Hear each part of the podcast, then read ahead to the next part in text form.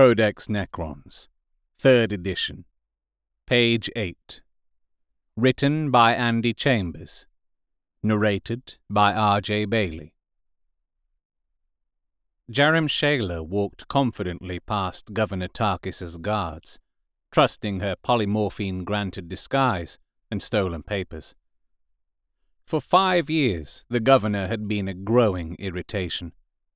Now he was not only withholding tithes, but providing sanctuary for condemned heretics. Today, he would face the Emperor's justice. Governor Tarkis stood twenty meters in front of her in the concourse, exchanging greetings with two of his generals. He looked up and saw her. Baron Victor, how good to see you. I was hoping you would report today. Please come with me. Excuse me, gentlemen. Baron Salos Victor had been Tarkis's Minister of Production. Earlier that morning, his new mistress had proved to be Jerem Shayler, disciple of the Callidus Temple, and his career had ended. Nodding and smiling, Jerem Shayler followed Tarkis through a set of double doors into a reception chamber, the doors sliding shut as Tarkis turned towards her. It was almost too easy. She watched Tarkis's eyes as she struck.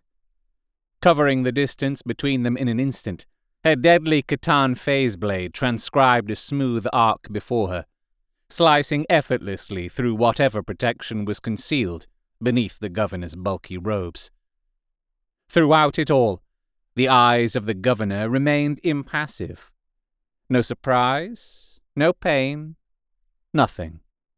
Jerem Shayler glanced down. There was no blood, nor even a tear in the robe where she had aimed her cut. In almost three hundred previous assassinations, her Xenos weapon had not failed her. She struck again, this time a two handed thrust into the governor's heart. The blade penetrated to the hilt, doubling Tarkis up.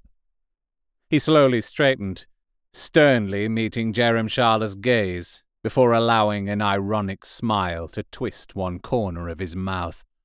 I was wondering just how corrupt poor old Tarkis was going to have to get before he was condemned to a swift death. Your high lords are too soft. That will have to change. Light burst from his eyes, the light of a sun blinding and burning the assassin as a sudden phantom wind lifted her and smashed her into the wall. Her reflexes saved her. Rolling into a ball, she rode the impact, landed lightly, and reached for her neural shredder. A bludgeoning blow sent it spinning while a grip of iron closed on her throat and lifted her. The governor was wreathed in balefire, held aloft by a wind that seemed only to touch him Together, they spiraled upwards towards the high, arched ceiling. With his free hand, he reached down and smoothly withdrew the phase sword. He held it up, and in a language she did not recognize but understood, he said, How nice it is when one's children come home. The blade withered in his hand, dissolving into liquid form which leapt from the hilt to his hand like a serpent of mercury to be absorbed into his skin. And how wonderful when they bring you gifts. You will not be aware of this, but the polymorphine drug you metabolize so often gives human essence such a delicate flavoring.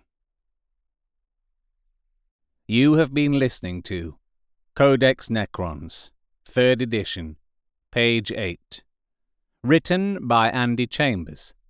Narrated by R.J. Bailey. Thank you to Andy Chambers for writing the fiction I grew up with. Thank you to Graham McNeill for helping attribute the right authors to the individual stories.